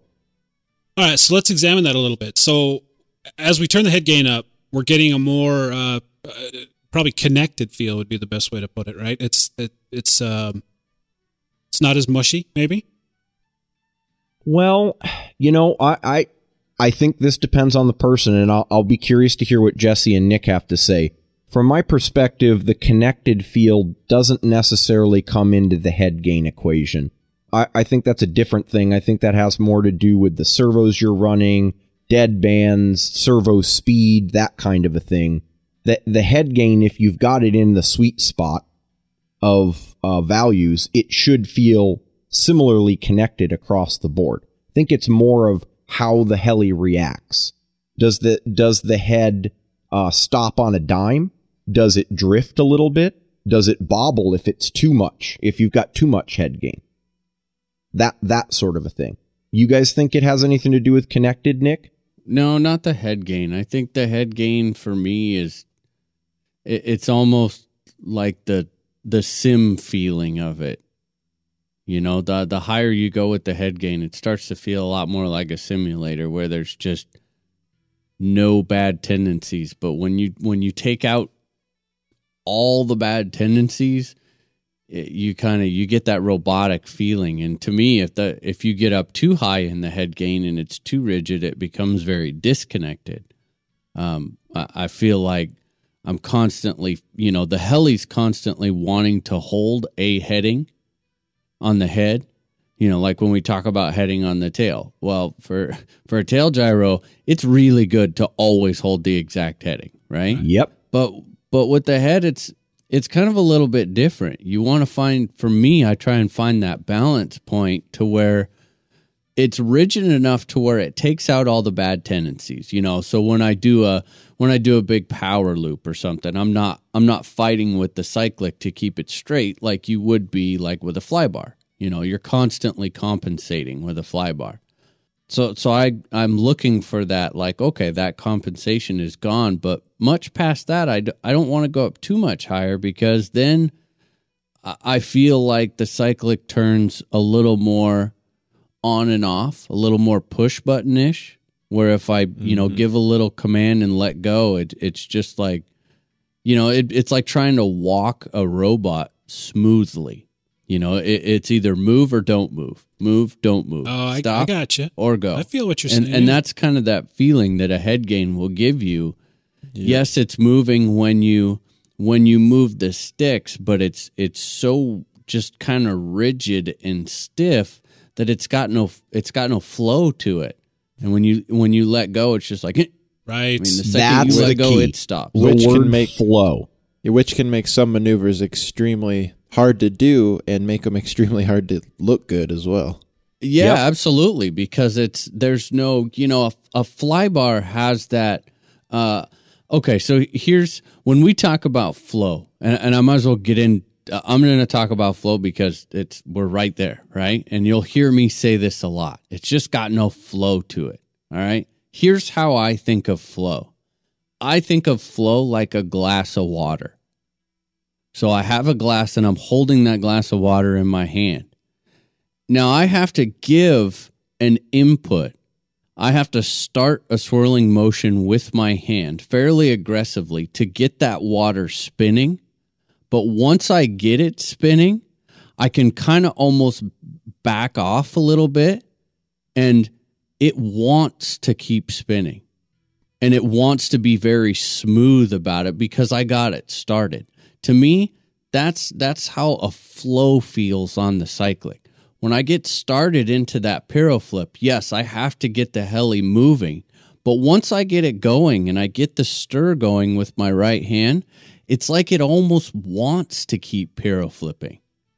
It, it just it's such mm-hmm. a it, it's like Yep. it it gives you more room for error because you're just kind of correcting the piro flip as it's as it's still going. Whereas if you have a really high head gain, any little deviance in your fingers is going to show up on that because it, it there's just there, there's no flow to it. It doesn't have any flow to it. You can see every little weird rigidness and, and weird little position of your fingers in the helicopter. Yeah, the the way I the way I always try to explain it, going back to an analogy, is you've got a box and you've got a bowl, and you want to put a marble in one of those and roll the marble out. Okay, so with a bowl, okay, the bowl's sitting on the table, you've got the marble sitting in the center. You pick up the bowl and you start slowly tipping the bowl, and the marble smoothly rolls to the edge and falls out. With the box, it's sitting in the center. You start tipping it, it smacks into the bottom corner.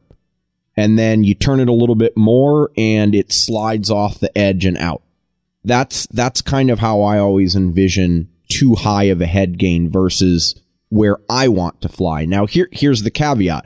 I, I agree with everything that Nick just said, and I think in general Jesse will as well. But I, I do want to hear from you, Jesse. the The thing is, smooth is what we want to fly and what a lot of people want to fly, but there are a lot of people that don't want smooth.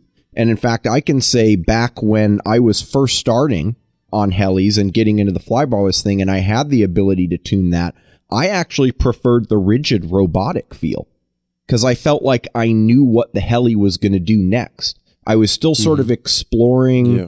what I what I was capable of and still not quite confident in my ability to go up and do new tricks and pull them off.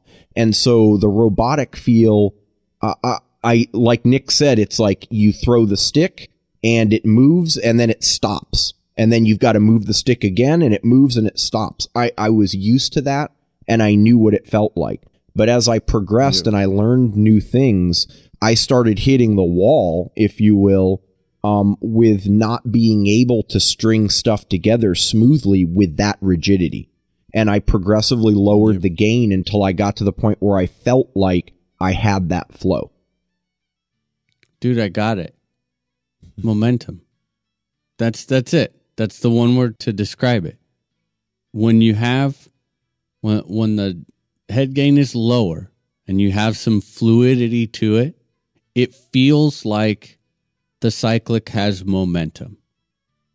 And, and when you when it's very rigid, it feels like it has like mm-hmm. what you're moving around is very lightweight Yep. and has no momentum. So when you quit, it's just going to instantly Oh, quit yeah. the second Inertia. you quit. Exactly. Yeah, That's but right. there's no. Yeah, the, it almost feels a little heavier and a, a- and a little more. You know, like yeah, kind of like, a force feedback. I mean, you can Yeah. Yeah, absolutely. You, like you like don't want it to do that. You want to like like Nick was saying in the stir, you want to start stirring and then let the heli do some work for you because you've Yeah. built up that energy. You've got it rotating. Let it work for Yeah, you. Yeah, let it keep going. Mm-hmm. But you know, again, that really depends on like flying style because, p- boy, let me tell you, when you get a helicopter s- set up to where, I mean, okay, so flybar, dude, when it comes to piro flipping and fluidity, you can't beat a flybar. I, I- mean, it's so smooth. There's just a level of smoothness, and you want to talk about connected. There's it, everything is connected. It's servo straight to what's happening. There's no control loop in between there to get confused. Yep. You know, so that's why Nothing the to smack guys who are really hard on the cyclic and really into that stuff held on to fly bars for so long. But when it comes to like big air and flying fast, that high head gain, rigid, I'm going to hold this heading no matter how much power and no matter how fast this loop is. Oh, now that's a wonderful feeling. Oh, there, yeah. too. It when locks doesn't in and you just- off. Let the sticks go. I mean, not Yep. really, Yep. but you know what I mean. So Nick just brought that's a great point, Nick, that you just brought up, and that and that kind of boils back down into what you're what you're after. Obviously, if you've got a TDR and you're looking for 120 mile an hour flybys, you might want a little higher head gain, Mm-hmm. so you can, Yep.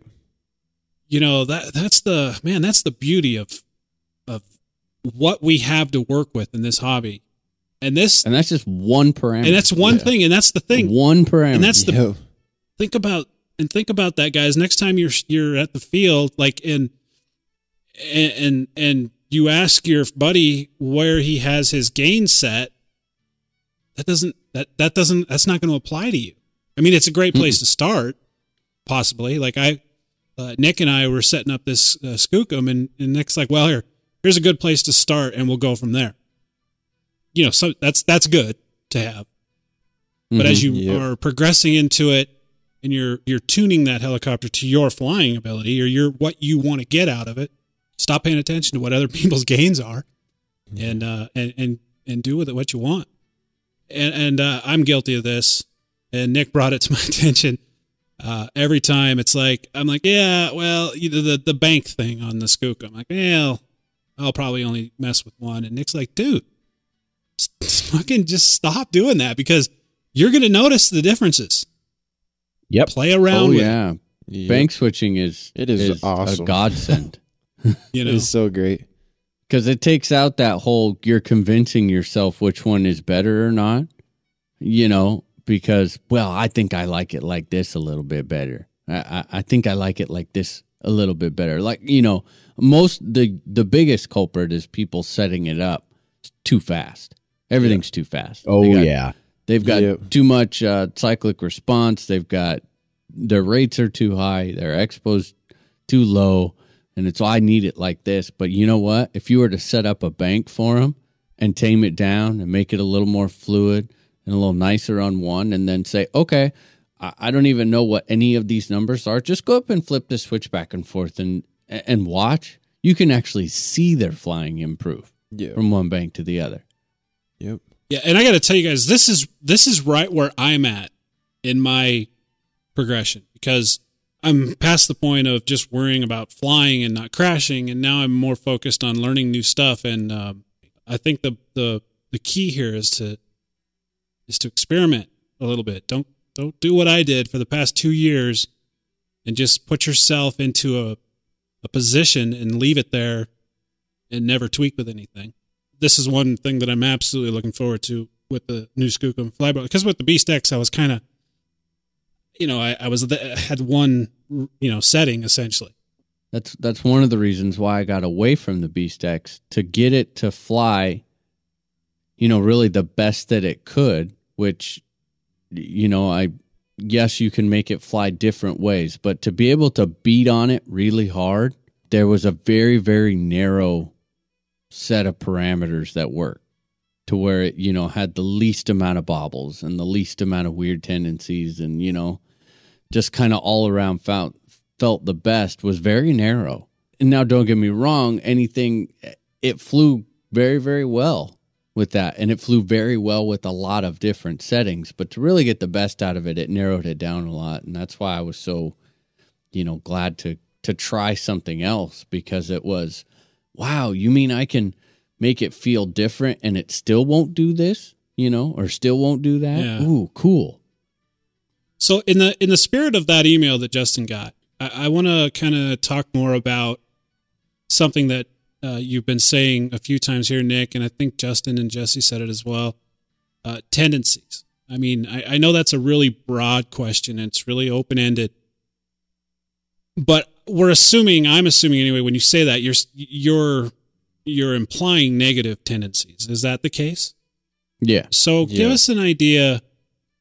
When you say tendencies in your mind, what what are you thinking of? The heli doing anything I didn't tell it to, or I didn't move the sticks to make it do that. So, you know, like, um, you go do a big loop. Does, if I just pull back, does it stay on heading? You know, or as I, does it roll? Does it roll uncommanded? Um, bobbles. Right. There's a good negative tendency. You get into real hard collective stops. You know, if I just went up and down with the collective, does the helicopter just go up and down? Or at the bottom or at the top of that, you know, does it wobble and nod its head? That's a negative tendency. right. Ballooning on fast forward or backward flight. Yeah, there's a good one. Pitching up. Yep. So when you go fast forward flight, again, this is a heading hold system. I mean, when you're in fast forward flight, if you let go of the elevator, does it stay on heading? Or does it have a tendency to want to pull and pitch up like a flybar did? I would also say like tail whipping, like you know when you're doing oh, maneuvers where you're yeah. feeding in cyclic and rudder, and does the tail does the piro rate stay nice and consistent, or does it kind of start to whip around? I'd say that's a major negative tendency. That's a huge one. Yeah, because that can throw off a lot of stuff. The other Yeah. one I was going to say is in in uh, usually in faster flight. Uh, if you do apply any quick collective, does it porpoise? Does the nose pull up, or does it keep a level attitude as you're moving up and down in collective? Hmm These are all sorts of negative tendencies that ultimately are able to be tuned out uh, using various parameters in pretty much any of the flybarless systems nowadays. The trick is learning how to notice it and then knowing what parameter to tune. The cool part, I say cool, but it's not really cool. none of them, and I will, I, this is a strong statement, none of them do it all perfectly. True. There are certain ones that do certain things a heck of a lot better than the others. And that even, you know, yes, you can, for the most part, tune something out on one, but it'll never be as good as, you know, the other brand for that thing. Yep. Yeah. And and that's what you know, that's where I don't like that word better. Which one's well which one's better? Well, what do you want to do with it? Want to fly it? You know, cuz as of right now, will that change by next year? It could. I mean, it could. There could be one that comes out where it's like, good God, this thing will do anything and everything. You know, that's that's kind of tough. So here's another kind of broad, sweeping comment that I kind of would like to get your guys' opinion on, and and um, I think where a lot of people run into a lot of problems. Do you think sometimes guys get too focused or too worried about a particular tendency when when really their flight envelope doesn't speak to worrying about that particular tendency? Yes. Mhm. Yes, all And the you- time. that's kind of the heart of a big problem, I think, and where when you're worrying about what the helicopter's doing or, or you know what you're trying to tune out, you've really kind of got to be honest with yourself. And I've heard Jesse say this several times, and I know I've heard Nick say it. If you don't need it, if you don't need that power, we were talking about motors, I believe, at the time. Why why get it? Uh, and I and I don't. I'm, what I mean by that is, if you're really honest about where you're at in your flying, you could probably eliminate a lot of options out there as far as what you need to worry about when it comes to tuning your your flybarless system. Mm-hmm. But you just got to be honest with yourself. Yeah. but at the same time, you know, you can kind of take that approach and but don't get caught in the rut that I got caught in. We're just thinking that I don't need to worry about this other stuff because eventually you're gonna you're gonna start noticing those kind of things. Yeah. But you- oh yeah. Yeah, the f- pitch pumping is my favorite. Yeah. Yeah. well, when I pitch pump it, it does this. I can see a slight amount of this. Hmm. Uh, spend a lot of time pitch pumping, do you? yeah. You know, that, How do you work that's- that, maneuver into your? Or, Yeah, yeah, you- exactly. Do you have a Fast transition forward, for flight, that? stop, pitch pump, Yeah. pitch pump, pitch pump, take off. Oh yeah, man! You nailed those pitch pumps. Those are great. have to show me how to do that sometime. you know eh, so yeah but okay it, it can be certain maneuvers like that can be good way to check you know Yep. to check things like i have um you know we've been doing uh recently we've been doing a lot of like elevator bobble testing with firmwares on the on the sk 540 uh, for new firmware updates and you know, uh, part of that is it can be really hard to feel if uh, like an elevator tick tocks off, or you'll be sitting there tick tocking on the elevator, and you're like, ah, "Man, I just can't. Wow, this is a little weird. I'm just, I'm not seeing. You know, why, why can't I get these nailed like I usually can? Well, go back in, couple pitch pumps, couple hard cyclic jabs in a hover. Oh, look at that! Look what showed up. You know." Oh, that's a pretty big tendency it didn't do there before. Okay, so maybe it wasn't me. So I mean there there is a balance, but I certainly don't get caught up in it. yeah, Yeah. yeah. If you get too wrapped up in that stuff, you're gonna stop enjoying flying. you know, just just Oh, just, yeah. just go have Very fun quickly. with your helicopter. Yeah. and, and enjoy it. You'll learn. You, you know, you especially you know you got to take advantage of of people in your area that are flying, and if you can get a chance to fly with people that are better than you, don't be you know do it. Take advantage of it at a fun fly. People in this hobby are stepping over each other to get a chance to help somebody. I had a conversation with a guy at our field, and and we were talking, and he just was like, "I just don't know how people are supposed to learn this stuff." And I finally just had to say to Dave, I said, Dave, you don't want to learn this stuff. That's why you're having a hard time learning this stuff. So on that note, I got a couple little stories since we're about ready to close up. I just want to share with you guys that I think are kind of neat. They're they're planker stories, so I wanted to save them towards the end. And they're two quick little little stories. I was watching this past week a guy at our field. I, I'd never seen him before, a new guy. And I know I said in Facebook he was doing high speed loops, and this was some kind of a foamy, I don't even know what, fixed wing of some kind. It wasn't. He wasn't. Looks like a radian. Is that what it was? Yep. I don't even know. It's fairly big. I mean, for for it, I think he was doing anyway. He was doing like these big dives and then trying to loop it real fast. Well, he was a couple hundred feet in the air and he was doing a loop, and it busted into pieces, and the battery came out. In the air? In the air. Um, whoa. Oh, battery man. came out, and exploded on impact. Out in the field. Nice.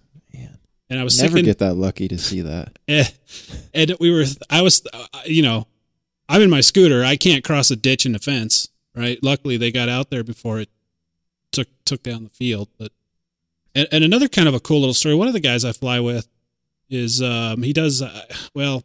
I don't know the the categorization, and I'm sure some of you planker guys out there. It's I think it's free flight, but I don't I don't know. I know I know that they they have a timer. They set it up, and then they try to get as much flight as they can unpowered.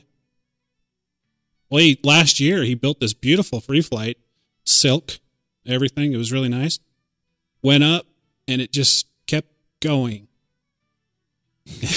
Oh no. And, and it kept going and it kept going and they lost it. That was last year. Two days ago, he was coming home and he noticed he thought someone had left a pile of trash on his doorstep. He, of course, by AMA rules, he had his name on a sticker in there. Someone found it and brought it back to him. So Nice. after a year of sitting on the ground uh, in the snow and everything, uh, obviously it was all in bad shape, but uh, it came home after a year being away. Wow. Yeah, that never happened for Rob when his heli decided to take off, but lost forever. I got to give a quick shout out. Sure. Uh, I got to say thank you to uh, to Kelly Allen for giving me. You know, her and her husband James are good listeners of ours, and and she gave me the laugh of the week because man, I was I was having a rough time there. And uh, what what was it? Oh, she put a post up something about oh, thank you to my husband for the iPod, but there's all these Creed songs on here. This shit's got to go. and, and so I, I made some comment about it, and she goes, "You know, I went to look up to give you, you know, how you can give things on Facebook, right? Mhm. So she said, I typed in to give you like a kick in the ass or a kick in the butt or something. And the first, she goes, Well, I was going to gift you a kick in the butt, but apparently Facebook thinks you like balls. and they were like, she took a picture of her screen and it was like rumble, you know, you know?